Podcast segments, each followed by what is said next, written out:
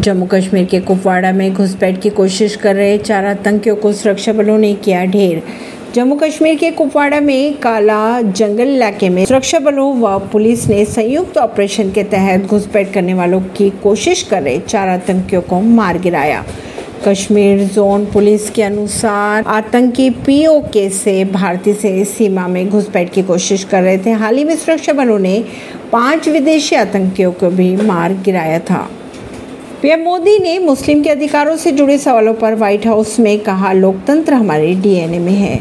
PM Modi ने गुरुवार को प्रेस कॉन्फ्रेंस के दौरान भारत में अल्पसंख्यकों और मुस्लिमों के अधिकार के संरक्षण के लिए भारत क्या कर रहा है, ये पूछे जाने पर कहा। लोकतांत्रिक मूल्य में कोई भेदभाव नहीं किया जा रहा है। उन्होंने ये भी कहा, लोकतंत्र हमारे खून में है, डीएनए में है। भारत और अमेरिका दोनों के डीएनए में लोकतंत्र शामिल है।